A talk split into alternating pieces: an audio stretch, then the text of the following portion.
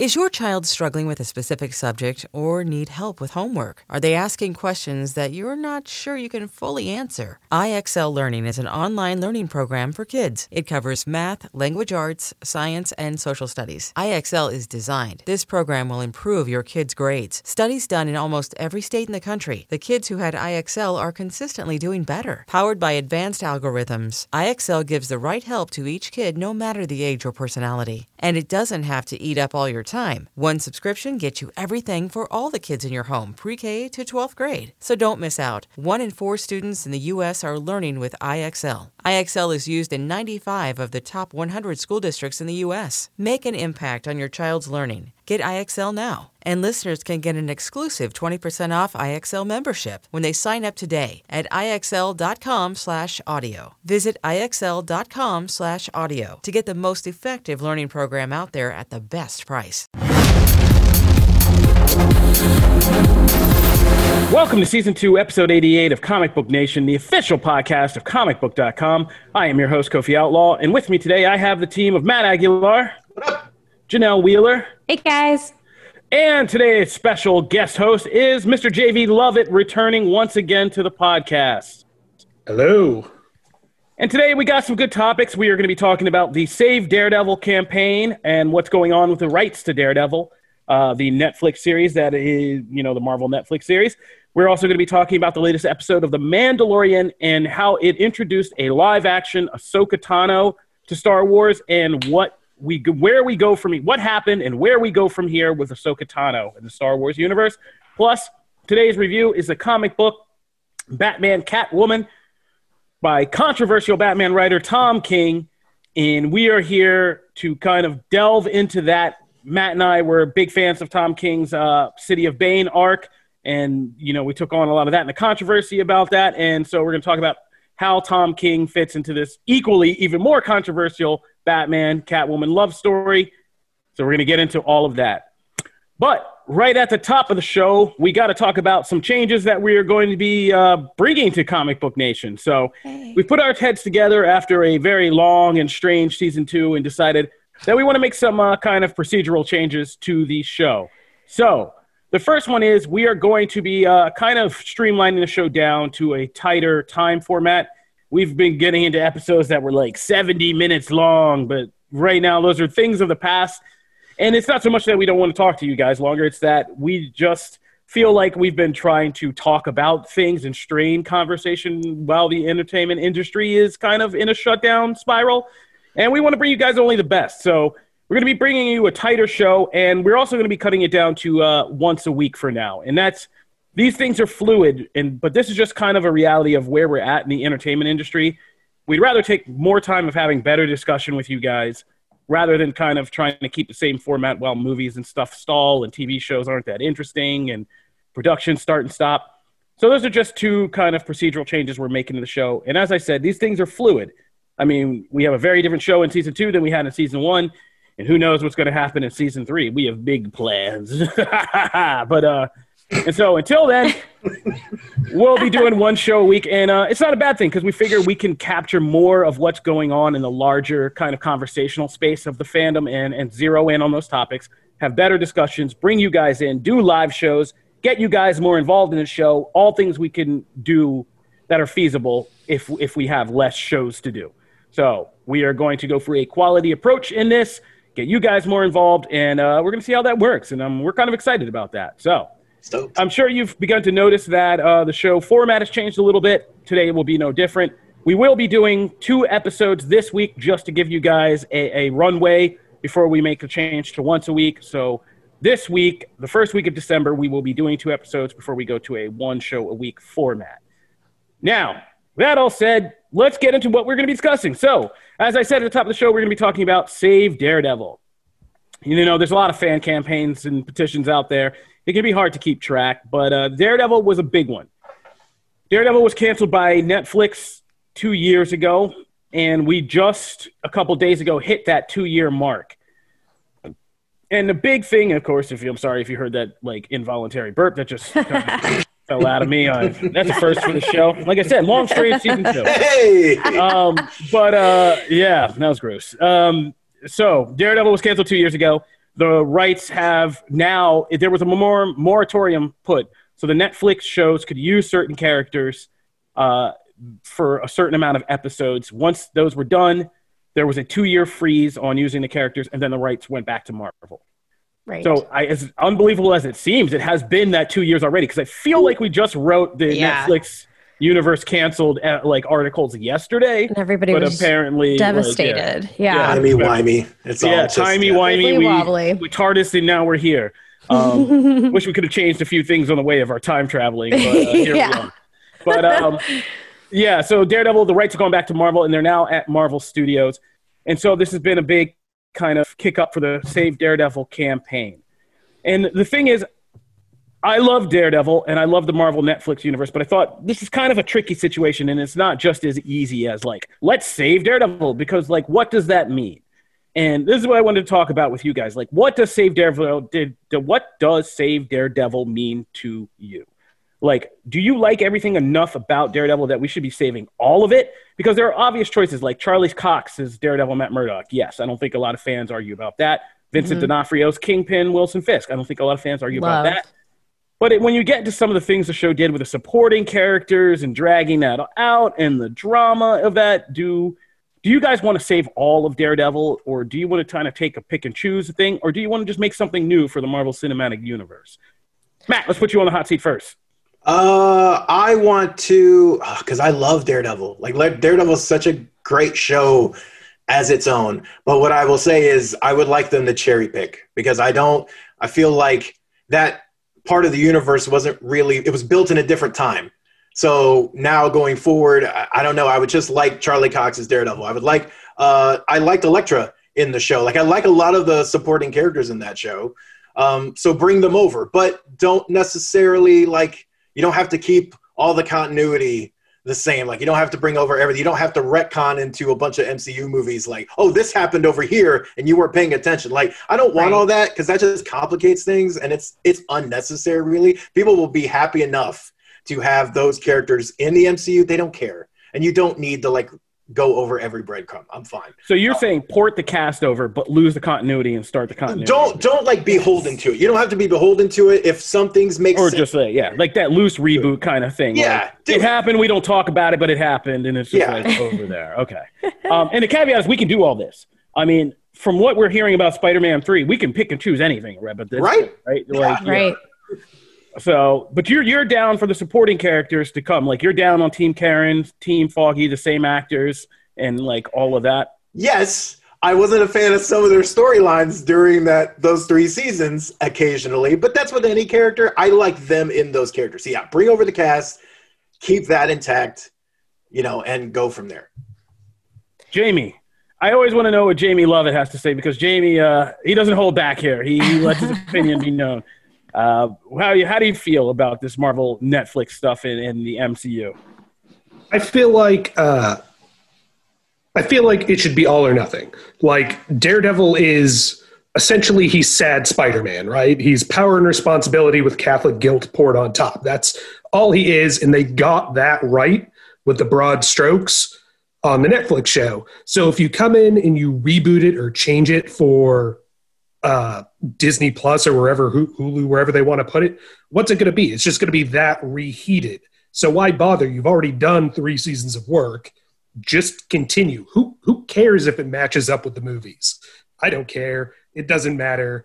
Just, just if you're going to keep it going, just keep it going. There are things I also don't like about. I I will never forgive them for the storyline where uh, Karen Page walks into a dead reporter's office and just takes his job. Like That's hilarious. yeah. that is. I Hey, don't, what are you, I don't what are understand you how that complaining works, about? but- How did half of us get our jobs in comic book? God. That's great. No, seriously. He's we do take, silence. He's like, I'm not touching that chipmunk. yeah, I mean, we won't go into that, but uh, yeah, there's some corpse desks that I've inhabited in our offices, uh, whether literal or figurative. Uh, yeah, um, yeah. We, I mean, we refer to our business as being like The Walking Dead in many ways, but uh, yeah. anyway, so Jamie, Jamie's going. You're for all or nothing. Janelle, as a tie vote and as like not as huge a comic nerd as the rest of us, what, what do you say? Well, I will say that I did watch this as well as all of um, the shows that kind of come together with this one, and I'm I'm kind of on board with Matt. I feel like I I really did like their casting. I thought it was great. I definitely don't want them to just throw everything away and start new. Um, but I don't think they have to be so obsessive. Like they don't have to make everything make sense. Just like Matt said, like it's. I feel like it's it's happened a lot with like Doctor Who and other similar shows that I watch where, um, you know, if they want to call back, they can. If they want to like connect something in some way, they can. But they also don't always do it. And that's okay with me. I'm all right with that. I just don't want them to change the cast because I really, really enjoy the cast. I'm, then it gets into the other shows like like Luke Cage or Iron Fist. Like, are they going to bring all of those over? It's just it, it's it's a spiral, right? Yeah, I mean that's where the do they like, end that? Like, where do they stop that? I think I, I'm in the pick and choose camp, and Yeah, I, I like the cast. I liked. I think I was more dedicated on these Netflix shows than most people. Um, I enjoyed a lot of the season twos, even so. You know, I was kind of really into it, but uh, I don't know that there are certain people that I would see in like a big budget MCU film. Like, I don't know if I see like, and I love Deborah Ann Woll's per- like her like her role as Karen Page. I thought was great, but I don't know if I see that Karen Page and that Foggy kind of like matching up into the MCU as much. Um, it, just in terms of like who they'd be kind of interacting with and what kind of stories we would do. Uh, I could see Foggy appearing more so in like a Spider-Man movie or something like that. yeah, but, for uh, sure. Karen Page, not so much. And it again touches that question that Janelle brings up. Like, then is that the standard for everybody? Because I don't necessarily want to see the same Danny Rand as Iron Right. Fist in in the MCU. I And wouldn't. I mean, he was and that's okay, nothing against Finn but- Jones. Like, yeah, yeah, again, it, it, if you wrote something different, it might be better. But like, I was never really like the biggest fan of him, and I don't know if he's like an international movie star. Kind yeah. I was thinking guy. more for a show. I wasn't Yeah. even thinking about movies. Uh, that's a whole different thing now. If we're Well, I mean, talking, they get their is- own film. Well, this is what Uh, you got to do. If they go into like a, a full on MCU series, like then then the fence is wide open. They can Right. hop the fence. Which way. is which is actually why like to clarify when I'm looking at this i am more looking at this for keeping the cast together for a movie like injecting these characters into the movie universe less than doing another like season four of See, I want season show. four. I I I am more I have my eyes more on the future, mostly because of what Jamie said is that like unless you're going to continue the story in a series, Right. then you you're gonna obviously retread some things. So for me, it's just like I want these characters in the MCU, move them forward, put them it slowly build them through movies. And then if you want to do a series later on, because then you've built up some material of your own and new things and new interactions, cool. I'm more looking at it that way as opposed to like season four Daredevil. Because to me that there's a little bit of like I get where Jamie's coming from of like, well, do we want to go over that again? It's like seeing Batman's origin for the eighth time. Like I don't need to see that. I already saw it. And piggybacking off what Matt's saying, I mean, does the MCU really need these characters anymore? I mean, they've got, you're talking about Iron Fist, like, you want a martial arts superhero, they have a Shang-Chi movie coming up. You want a dark, gritty superhero like Daredevil, they have a Moon Knight series coming up. It feels like they already, not to say that you can only have one of those kind of heroes by any means, but they do have at least one of those kind of heroes pretty much down the line. And they have a ton on their And plates in general. right. And I yeah. think Jamie touches on the thing that of why I'm in camp, pick and choose certain actors, lose the continuity, and just maybe pick the stars. Because I think that what he's saying is kind of absolutely true. I think instead of just a Daredevil series and stuff going forwards, I think these characters from the Netflix series would be most effective as kind of already familiarized kind of cameos or guest appearances and other things that would make it, you know, into more of an event. So because you don't have to do the work, right? If Charlie Cox's Matt Murdock shows up in in the next Moon Knight series or some Spider-Man spin-off series or whatever That will get such a huge pop, and you don't Yeah. have to do anything else. no, exactly. Yeah. We don't have to tell any backstory about here's how Matt Murdock got here 48 hours. Like none of that. Like we can just it's Charlie Cox. People love him. They know him. They know an even better suit he'll get. Um, they know Vincent D'Onofrio in the Kingpin, and like that's all you really got to go with because we're not going to get. So I don't want to get with what we have on the level of MCU storytelling, even on TV that's coming our way, I don't need to get dragged into Karen Page's hometown backstory anymore. Like, and I, again, I sent Deborah Ann Woll a tweet saying how good she was in that episode. I loved that episode, and I, I loved like her. a lot in that part. Yes, not- but when we're talking about on this different scale of the MCU in connectivity, it, it's something different. Like WandaVision, Falcon and Winter Soldier, all this stuff. Like, I hope they don't have like weird Karen Page side B storylines that like drag us down, but I don't expect they will. I think that's one of those things Kevin Feige's course correcting on. So, yeah, I think you just need the big event characters for right now, especially in the beginning, and maybe let some of those other castings fade away more before you have to get into Daredevil's whole world. Yeah, I agree. Uh, I also think if there's another series of the Netflix stuff, Mike Colter's Luke Cage is the other one. Like, Yeah, that's Mike the other one I want. Oh, he is I Luke want- Cage to me. The only debate would be Danny Rand, and if Finn Jones got some proper training and he was just a guest appearance and he got his butt kicked by Shang Chi in a Shang Chi movie, like I would love to see that. Don't Like, don't uh, don't don't put him next to Lewis Tan again. That was Yeah. unfortunate. Yeah, no, like, but if he got yeah, like a flashback to Shang Chi training with his you know syndicate and them fighting Kunlun and him sparring and kicking Danny Rand's butt would be an awesome thing that again got fans to pop without having to do much. Um, Yeah. So, uh, but yeah, like Lu- Mike Colter's Luke Cage and, and definitely Krysten Oh, Ritter's Jessica yes. Jones, like absolutely, hands down, that's easy for me. So, all right, let us know what you guys think about Save Daredevil, where you stand on all this. Um, yeah, we always keep having these MCU continuity is a funny thing these days, but we keep having this debate. So let us know where you guys stand. All right, we're going to be moving right along over to Star Wars and talking about the future of Ahsoka Tano. So, The Mandalorian just aired or streamed uh, chapter 13, The Jedi, which took Mando and Baby Yoda, or Grogun, as we know his name to be now. Grogu? Grogan? Grogu. Grogu. Oh, Grogu. Ew, that sounds worse. I like Grogu. Grogu. I, I mean, I I'm like never Grogu. like. I I'm never like Baby him- Yoda. Yeah, I'm It going with does- I'm Baby not Yoda. Like, him I'm not It's Baby calling Yoda. him Grogu. So you can take that. Keep that BS, Star Wars. I'm calling him Baby Yoda because that's what he is. He's a uh. baby version of Yoda. He's cute. We love it. It's awesome. I'm referring to the other one as adult Grogu from now on. yeah, so Baby Yoda and Mando go to this forest planet where we find Ahsoka Tano. It has been kind of leading this one woman rebellion against this evil magistrate uh, for reasons unknown at the beginning of the episode. And basically, Mando hooks up with her. Uh, not in that sense. They kind of meet and they sit down, and she uses the Force to help him kind of translate Baby Yoda non speak uh, into information about who this person is, you know, Grogu, and what his backstory is. He was, you know, snuck out of the Jedi Temple on Coruscant. He's important, uh, and he's been in hiding from the Empire. So after kind of getting that, you know, Ahsoka Tano and Mando team up, they take down this evil magistrate.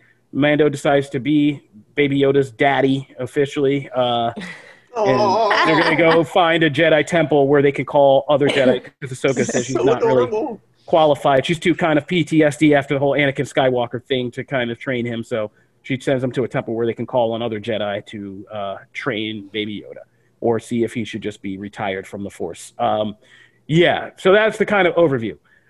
This episode uh, was, I think, for me, really successful. You know that I'm a big Clone Wars, Rebel Star Wars animation fan, and that's been basically like Ahsoka Tano's unofficial uh, storyline for those. And I loved Rosario Dawson as the live action Ahsoka. And I think she Killed it. did a great job in Dave Filoni of showing people why this character is so awesome, why she's become such an icon to so many Star Wars fans. And she just looked cool in a lot of those scenes in, in this episode with her two white lightsabers. Dual white saber, Yeah. white lightsabers rock. Yeah, those were awesome. And uh, they did such a yeah. good job with those. yeah, and her fight with the magistrate was awesome. Like, yeah, all that stuff was great. So, the question now is that we're discussing is like, where does this go from here? Um, I think a lot of us have been kind of speculating that these characters from Clone Wars that we're going to see in Mandalorian, Bo-Katan Kryze, Ahsoka Tano were part of a larger seasonal story arc, but it's looking like that's a bit more of a question now as we kind of see where the season's going. Uh, it's arguable that both these appearances, I mean, there's something that Matt, in your interview with Sasha Banks, you were talking to her, and I think you kind of came to the conclusion that she said something that it was probably her only appearance in The Mandalorian this year was chapter 12 or uh, chapter 11. Um, yeah. So it sounds like we might not see these characters pop up again, except for these kind of one one-off roles. I mean, that's just speculation. We don't know what the finale of the season is going to be, but Ahsoka's definitely on her own journey. She's out there looking for Grand Admiral Thrawn, which is a whole other thing we'll get to. Um, Bo Katan's on her journey, which I mean, I see like her. If anybody could reappear, it would be her fighting Moff Gideon for this dark saber. But it seems like Ahsoka's thing is on another path now before we got into this, I mean, if you guys have been listening to the show in season two, we talked to Ashley Eckstein, the voice of the animated Ahsoka, and we were all over these rumors about Rosario Dawson taking this role. And it's been rumored for some sometimes that there's an Ahsoka spinoff coming in the works. and this episode certainly seems like an Arrowverse style kind of backdoor pilot for an episode for a spinoff, right? Um, yeah. So let's discuss. I want to know what Do you guys want to see an Ahsoka Tano spinoff? Do you think there's enough there? What do you want it yes. to be about, and how, or like what kind of format do you want it to take? Uh, Janelle. More content. I love it. Didn't even get the question out. Said this in so long. More content. Well, let's get yeah, Janelle. Let's go to you because yeah. Uh, you, uh, unless I'm wrong, you didn't watch any of the Star Wars animated stuff. No, right? but so after like, this episode, I had some serious research to do because in order to really experience this properly, I feel like you have to figure out who she is and what she's about because otherwise it's just another character and they you know there's not like a ton of dialogue or anything so i am just just so excited to see what the heck is going on with Thrawn and her affiliation. I feel after trying to understand his role and all of his backstory, if he's a good guy or a bad guy is he empire? Like republic i don't know. And i just want to know like why is she on this quest to find him? I don't know if we're gonna see like are we going to follow her now? Or are we staying with the mandalorian? I don't well, we that's what i want to know. We can fill in yeah. some of that for you. So um ahsoka's kind of really came out in clone wars the animated series which is set between episodes two and three and she's introduced as Adawan, uh, Anakin Skywalker's Padawan, and they had this very odd couple relationship in the beginning because he's reckless and she doesn't listen. She's also reckless, but eventually they be they bond over this. And she references Wars, him in this episode of Mandalorian. Yeah, when she says that she she knows what happens when fear really gets into a powerful touching. Force user and all that. Yeah, um, and so she kind of. of she got framed by some dark side users uh, for a murder she didn't commit and sabotage against the Republic, and so the Jedi Council turned against her, and eventually they cleared her name. Anakin cleared her, but because they doubted her, she didn't feel like the Jedi, and she also had kind of issues about the Jedi, which turned out to be totally true. That they had been kind of too close with the Republic. They become these soldiers instead of what they were supposed to be. And she was right, and that's how they got blindsided and taken out by Darth Sidious. And she left the Order right before that happened.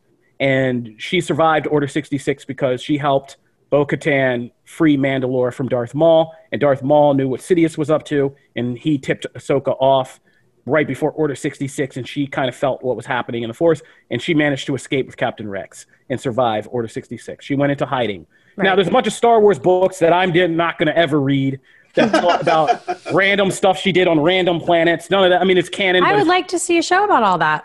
No, oh. not me. I'm good. I Her mean, whole Flash, adventure. I mean, random references and flashbacks in an episode and i'll say if they do a series of her i would okay. like it to be present day flashing back to some of the gaps we have in her story Got it. um so some of those books could be could be depicted in flashback but i don't need a whole series about it because they're kind okay. of boring um, nothing really happens it's just about her finding out how to be a, a new kind of jedi so then she resurfaces she meets Bail Organa, Leia's father, who recruits her into the rebellion under the code name Fulcrum, and she hooks up with the crew from Rebels and she helped them during their kind of early days of the rebellion. She uh, faced Darth Vader at a Sith temple while battling Darth. You know, she faced Maul and Vader in this epic showdown, and the series ended with Grand. The rebels caused so much trouble in the early days of rebellion that the Empire brought in one of their best masterminds, who was the uh, naval officer uh, Grand Admiral Thrawn, who was this like really kind of just messed up intelligent you know, schemer. Uh, and he was a very dangerous foe. And the rebels couldn't really defeat them. Kanan died. They couldn't fully beat him. And so Ezra Bridger sacrificed himself by basically trapping Thrawn on a spaceship and zooming them out into deep space. Um, the two of them, where they were lost for, for, for, you know, they were lost. And that's why we don't know about them in main Star Wars continuity. Yeah. Um, so they've been gone. So the Mandalorian basically reveals that Thrawn is still alive and he's back from deep space uh, and and up to kind of whatever plot he's up to using this magistrate and whatever she was doing and you know whatever schemes he's making. Um, so presumably now Star Wars fans are all giddy because Thrawn is out there. The ending of Rebels is kind of continuing, and presumably Ezra Bridger might, and a very a much older Ezra Bridger might also be out there, who is this other key kind of Force user character um, that emerged at the time that the Jedi went after the Jedi fell. So that's all that backstory, and so an Ahsoka series could essentially take place in the early days of the sequel trilogy after Return of the Jedi, with her searching this on this search for Thrawn, and flashing back to the days during the original trilogy, that era of time, and what she was doing while hiding. I love me. that. And if they don't do her own series about this, I would like them to show what's happening with Thrawn in this series. I, I, want to know what's going on because I, from just what I've the research I've done, it seems as though Thrawn might be uh, kind of this other thing, this other entity, and who's creating like his own army and his own um, base and all of this, and going up against um, the empire. I don't know. It, it, just seems very interesting to me, and I hope that it's either part of the story or it gets its own story because I'm I'm super intrigued. Yeah, I'm very think, intrigued by that character, both of them. And I think I'm I'm with you in the sense that I think this would have to be a basically a, like a live action Star Wars Rebels continuation sequel series, um, basically picking up Ahsoka, Ezra, uh, Sabine Wren, Rex, uh, Captain Hera, and all that stuff, and like what they were doing during the actual rebellion. I'd watch that. Yeah, I would totally yeah, watch that. It's interesting. Uh, I don't know if you guys saw where Filoni hinted that that last scene in Rebels may actually take place after this episode of The Mandalorian.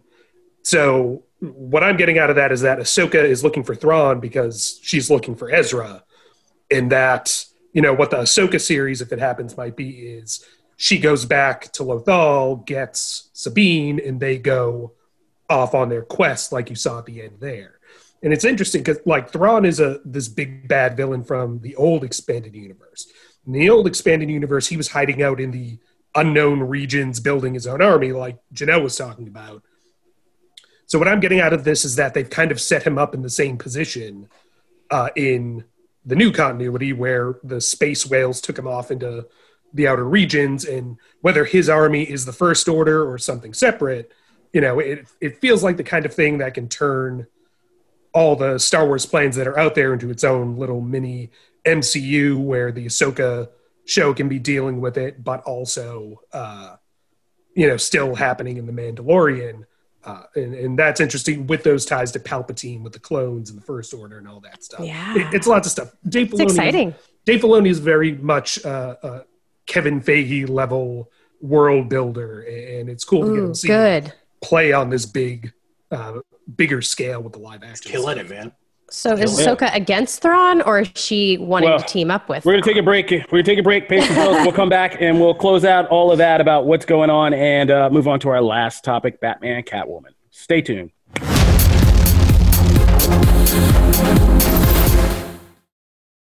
Knowing how to speak and understand a new language can be an invaluable tool when traveling, meeting new friends, or just even to master a new skill. But it's not always simple when you're bogged down by textbooks and structured classes. That's why so many people trust Rosetta Stone. Rosetta Stone is the most trusted language learning program, available on desktop or as an app. It truly immerses you in the language you want to learn, like Spanish, French, Italian, Chinese, and more. You won't just be studying English translations. The Rosetta Stone intuitive process helps you pick up a language naturally, first with words, then phrases, then sentences. Don't put off learning that language. There's no better time than right now to get started. For a very limited time, listeners can get Rosetta Stone's lifetime membership for 50% off. Visit rosettastone.com slash rs10. That's 50% off unlimited access to 25 language courses for the rest of your life. Redeem your 50% off at rosettastone.com slash rs10 today.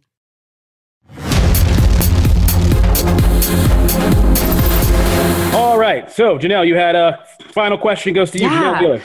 Ahsoka, is she trying to find Thrawn to team up with, or does she want to take him Um, down? it may. I think what Jamie's alluding to is that we don't know exactly why she wants to find Thrawn. I mean, Thrawn's a bad guy. He's not somebody you want to leave out there. Um, so there's that. But she may be finding Thrawn to find Ezra because Star Wars Rebels ended with this kind of epilogue about the various rebels characters and kind of like what happens to them after after this formative period in the early days of the rebellion. And so like captain hera is one of the ships that like shows up in rogue one to kind of fight the empire and get the death star plans you know? Um, and so it, these were the people who helped inspire the rebellion. So the story of what happened to them throughout the rebellion is actually a big thing. Like captain rex has been retconned to be one of those soldiers on Endor who fought in Return of the Jedi and stuff like that. So one of the things that's a hole in that is what happened to Ahsoka during that time. Like I said, there's books that she was hiding on planets, but there's also like uncapped time. And her epilogue is she and Sabine Wren, who is a Mandalorian um, and a rebel, uh, teamed up to go find Ezra and to not because the series was about Ezra. He was kind of the main character, and they didn't want to leave him lost in space with Thrawn, so they were going to go find him, but they had no idea where to look or, or how to find him. And so what Jamie's saying is now the Mandalorian suggesting that this scene at the end of Rebels of them going to look for him takes place after the Mandalorian. So we could actually get a series of her trying to find Thrawn as a means to finding Ezra. Or learning something about Ezra's fate that would make her want to take down Thrawn, you know. cool. So, but that's it. That's uh for Star Wars, Ahsoka Tano, and uh, everything we're looking forward to. I think we're all hoping that more continues with Ahsoka now in live action because I mean she is the ultimate gap filler of Star Wars. Literally, when they have continuity gaps, they go back and fill in an Ahsoka story to kind of make it all right. um, and so we still have a big stretch of time in the early days, uh, during the OT and the early days of this era before, you know, in the 30 plus years between the end of Return of the Jedi and Force Awakens. So she could definitely occupy that time. Because the end of the story we know is she is one of the voices that helps Rey defeat Palpatine in The Rise of Skywalker, and she's still alive at that time. So there you go. That's Star Wars for you. We keep watching The Mandalorian every week. All right, moving right along today's comic review. Let's talk Batman and Catwoman. So, as I said at the start, Tom King, one of the most controversial Batman writers in recent years. Um, people seem to either love him or hate him. Uh, I didn't even know this because I'm in the love camp. I actually love what he does. Uh, I like Batman as more theatrical play than comic book pulp. Uh, it's interesting to me. And so, one of the most controversial things that Tom King did was, of course, the Batman Catwoman wedding. Uh, that didn't really make fans happy when that happened, but uh, you know he's gone with it. He's stuck. At least he sticks to his guns, right? So Batman and Catwoman have been like a running thing in his Batman books. Uh, they even call each other pet names like Bat and Cat. And now we have this mini series. And if that wasn't enough, that Tom King was just taking his most controversial storyline and spinning it out into an entire series as an. Yes. He also was like, you know what I'm going to do? I'm going to reach back and take one of your favorite Batman things of all time, uh, Batman the Animated Series movie, Mask of the Phantasm, and I'm to play with that too. Because right now, you know, I'm not I'm not just satisfied playing with like Watchmen and Rorschach and all that stuff. I also want to play with Batman Mask of the Phantasm and all your favorite toys. So Batman and Catwoman also kind of weirdly functions as a Batman Mask of the Phantasm sequel series. Um, it brings back Andrea Beaumont, uh, the Phantasm, and it runs this really intricate three timeline kind of non-linear story. Uh, if and again in Tom King fashion with a lot of dialogue, right? Um, so first off, let's go around the room. How did you guys just even feel about this, the way this issue presented its story and, and the format? And were you, I mean, did you have to, I had to read this like at least twice.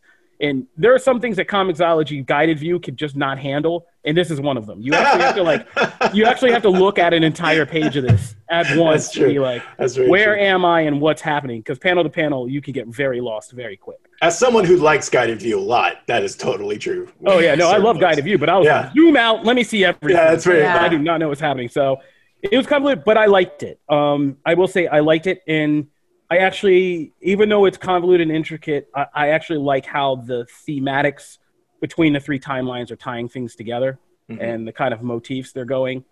Um, and we're gonna talk full spoilers because there is some big reveals by the end of this issue about like kind of what's going on. But the three timelines are present day now, Batman and Catwoman trying to help uh, Andrea Beaumont find her missing son, what brought her out of hiding as he snuck back into Gotham.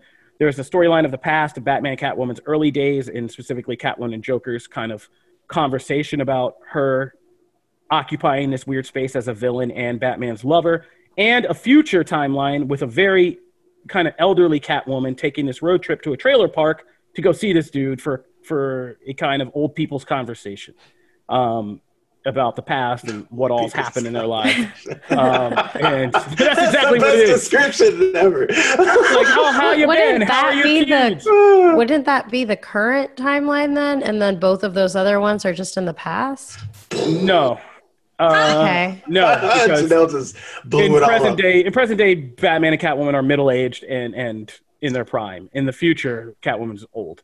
Oh, so Um, it lets us see the future. Even Yeah. though, you know, it's just so weird because like it's Black Label, it's also DC, so like this could be one of those like possible future things that they like to do in other books. Who knows? Who I'm knows? actually glad you say that. Yeah, it's not. It's not like this continuity is black Very label in flux. continuity. Yeah, I am in flux. very relieved. Basically, if people Kofi. like it, it's it's real, and if people don't like it, Yeah. and they So that's true. fun- I mean, just by dip, dipping into Mask of the Phantasm is playing outside of continuity and with a lot of ideas that are questionable Yeah. about continuity because that that movie uses continuity things that are very questionable, like about. Oh the yeah, that movie like is Yeah. totally by itself in a lot of ways. Yeah. Um. So yeah, okay. So you wanted to get around the room. So Well, I Yeah. just want to say I'm very relieved that I was not the only one that had to read this twice at least, and that it was a, a little confusing at first because I was I thought I was just completely in over my head. I could not understand what was happening until about halfway through, and then I was like, you know what? I'm just going to start over halfway through because I need to understand what's going on. So that makes me feel better. I, And then- I feel like that description is a lot of King books in the last Okay. like ten years. I feel like if you like maybe it's because like coming off of Rorschach, Heroes in Crisis, like some of these other, and of course is Batman run. Like he he tends to do that a lot, where like middle of the book, it doesn't really all gel until then. Um, Right. That's just like a, a trend of his. But yeah, I mean, I look, I uh, I dig this. I am very much in the uh, no sacred cows camp. So take all these things that like everybody says is you don't mess with or whatever, and play with them and see what something cool happens. I mean, as long as you don't screw it up. And so far, there's a lot of interesting things at play. We'll see how it all plays out at the end. Um, but I think this is, I, I really liked uh, how we weave some of that stuff in. And I'm just because I read Batman 104 right after, and that was unfortunate for Batman 104 because going from like this kind of back and forth between Selina and Bruce, which I have missed so much during all the Joker War stuff and the designer stuff, coming back to that and like seeing like what feels more like an actual couple and it, it creates this thing of like wow I, how much i missed it from like the last 20 issues of batman Lots regular of snogging. In Lot- lots book. of snogging but Lots it's it. like um, also uh, Clay Mann's art is stunning though a couple Beautiful. gratuitous butt shots let's Lots of booty. let's Lots rein of that in a little There bit was a- I mean, Yeah. I was about it. I like that was one of my favorite yeah but it's just like Well, it's I was like shocked about center. the the the, the uh, alarm bypass sequence where Batman wakes up in bed and it's Black label, baby. Yeah, I yeah, like, taking whoa. advantage of that black label thing. I was just like, whoa, okay, yeah. but that's my two Um, cents. Cat pose. All right, got it. So anyway, um, Jamie, Will, how do you feel? I was, I'm always interested to hear what you're what you're going to come out with. I guess I'm No the pressure. downer here because I, I didn't like it, frankly. Uh, I mean, I, Mask of the Phantasm is one of my favorite Batman things ever. I'm not necessarily against playing with it. Like, under the right circumstances, I'd be very into Phantasm being taken into comics canon or whatever. But here it just feels like they took a story that is in part very good because of its uh, simplicity in humanity. And we're like, I'm to pretense this up with songs and really hard to follow narrative storytelling and bouncing back and forth without really telling you when I'm doing it. And I don't know. I just found it kind of a mess. For Well, I think kind of what you and Matt are both saying, and Tom King does, is he takes things that are normally in the comic book pulp, in the pulp tradition, and are very highly dramatic moments and makes them incredibly understated. Like mm. Andrea Beaumont just shows up in Bruce Wayne's, you know, living room, you know, for a drink and it's like, "Hey, Bruce, what's up again?" You know, and the last time he saw her, she was seemingly di- died in a fire battling Joker and left him just a little calling card to say, "Hey, I may still be alive." And like, and he's just like, "Oh, hey, what's up?" And he's like, and Catwoman's like, "Didn't his girl die?" And she's like, "Ah, Joker survived. She probably, she apparently did too." She's just been chilling, hiding from Joker. You know how it is. And it's just like that again, like in a normal comic, at the end of issue one, there would have been this major reveal that Bruce Wayne goes home after all this trouble in, who's a mysterious boy Joker's after, and it's like, Andrea Beaumont's back from the dead. And it's like, nope. And this is just like, Phantasm's back. And like, yep, her son gets killed. And at the end, she goes and digs up her Phantasm thing. And she's like, yep, I'm going to be Phantasming again because, you know, and that's just, that's just what it is. But it's, what I like what King does, and I'll say this, is we haven't talked about the ending. So the end reveal is that the timeline in the future where Selina Kyle takes this kind of coastal road trip down to this trailer park and meets this old man for some old man talk. Uh, the old man is actually Joker. And Batman's died apparently of cancer, and they have this touching moment where Joker's really emotional about it, and he's crying, and and they throw this twist because they're hugging, and selina she says, "What do we do now? This feels like the end of something." But she says, "Oh, you know what we're gonna do now? He can't stop me. I'm gonna kill you." And that's when you're like, wait, what? And then Joker kind of takes off this old man makeup, and he's just he is old man Joker. Um, mm-hmm. You know, his hair is falling out, but he's still very much Joker, and he just starts cracking up that Selina's going to kill him. And the suggestion is that there's something that's going to play out here um, with Andrea Beaumont that in Phantasm and Joker, and it, it's going to mess both Batman and Catwoman up pretty bad by the end of it. Um, yeah. Enough so that Catwoman had this grudge for whatever, how many decades before she's going to go back and. Which is what I would, yeah. which is what I would say to the the fact that it doesn't. We're talking about one issue. Like this is like this is a thing that's going to play out over several issues. Right. And to say like it's not. I, I can't. I can't say it's going to deliver or not, or it's going to be ultimately worth it or not, because of course, like this is just the very beginning part so like I kind of hold judgment on whether it was worth it to dip into that or not. But also I I don't I'm always like, and I know this has already drawn a bunch of things on like social media and stuff of like, don't mess with my baby. That's a great movie. And it is because exactly for the reasons you said, though, it is simple. Like if you go back and watch that, like I watched that last year, like it's it's really good. I love it. It's also very simple. And so it's nice to actually add some complexity. We'll see if that pays off. But it also doesn't alter the original in any way. So like I always tell people like it doesn't rob you of like every time I hear someone say like it screws up my childhood, I'm like I vomit a little bit inside. like it's like just get over it. It does not mess with that in any way. That's still intact. This is something different to play with the material. Yeah, and uh, it is a low invasive thing because Andrea Beaumont just got on a steam liner and disappeared into hiding for whenever. So she could come back whenever. It's not like we had to bring Resurrector with like a hell spell or something. So yeah, I'm going to be interested to see how this plays out and if these intersecting storylines really do feel because they there's obvious thematic connection between like you know the, the the past and the future and Catwoman and Joker's interactions when the early days of their kind of costume hijinks and then this later time when they're older and in the middle is the story with Batman and Phantasm and Phantasm and Joker. So, going to be interested to see what goes on with Batman, Catwoman. Uh, but as always, like with every time King Tom King book, not at all what I expected when I opened the cover. So here we go. all right, that'll do it for this episode of Comic Book Nation. We got a couple quick mentions to go through in our little rundowns. I just wanted to mention really quick the ending of HBO's The Undoing, um, that murder mystery with Hugh Grant and Nicole Kidman, which was mwah, pretty excellent TV drama for this kind of fall season. And uh, the ending, you want to talk about kind of things. It's really kind of a feat when a show can, you know, a mystery show seemingly tells you what's happening in the first episode and throws you a bunch of red herrings and then brings it back to no, this is what was really happening the whole time that we told you, um, and still makes it compelling. And the Undoing very much did that. So yeah, if you have HBO, HBO Max, and you haven't checked that out, check that out because it was a really good show. Um, and really great performances, and some people definitely need some Emmy noms. Hugh Grant is still the man. So, yeah. Mm-hmm. And Fargo season four was the most Fargo. I've said it before; it was the most Fargo of all the Fargos, and my favorite. And this, t- if they don't get like a bunch of Emmys for the writing and production of this season of the show, I will be, I'll be on the floor like Noah Hawley and that writing team, it was amazing this season. One of the best seasons of TV I've seen in a long time. Fargo season four, and best of the series for me. And it even ends on an epilogue twist that this was all actually just the secret origin story of one of the series' fan favorite villains, and so we now have an origin story for that villain. So wow. and it connects back to season two. So that was an unexpected surprise. Wow. A lot of people called that theory, but I'm not that deep into Fargo, you know, universe. But uh, a lot of people figured it out. But it, it was a nice reveal at the end of the show that this was just kind of the, like I said, the origin story of a fan favorite character. So those were my two mentions on the TV front. Matt, you got new comics for us this week. Hit us up. Yeah.